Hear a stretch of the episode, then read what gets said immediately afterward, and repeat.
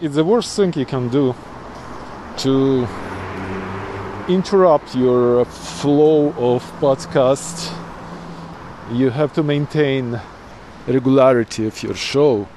This is probably most important for uh, for podcasters to know. Well, my flow of podcasts was um, broken by the war. You know, we have we Ukrainians still have a lot to say. Maybe even more than before the war. The only thing that um, my podcast I intentionally wanted to convert to business oriented, uh, but uh, the business now actually Ukrainian business in Canada or Ukrainian business in general kind of having these new challenges. I keep telling you that uh, after visiting Ukraine, it keeps surprising me how much it is developing and how fast it is developing. Of course, now it's all challenged by a war in most uh, imaginable or not even imaginable extent. But it's a challenge.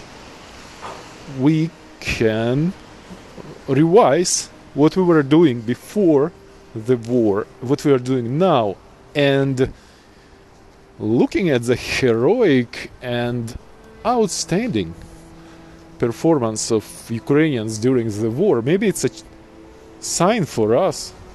Maybe we can do more. We are capable to do more.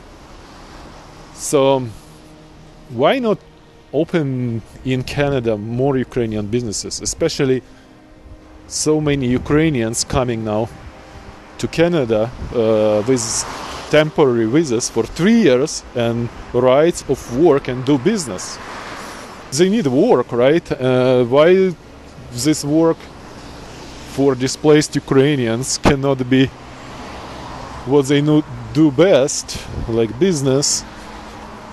So yes, it's a, it's an interesting question, and um, I called few phone numbers here of community leaders and say, "This is my idea. Let's discuss it." They say, "Good idea.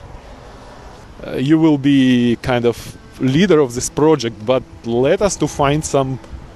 funding for this. Interesting. So I don't know how much funding in this implementation of this idea, but I'm kind of surprised and intrigued. So let's see what will fly.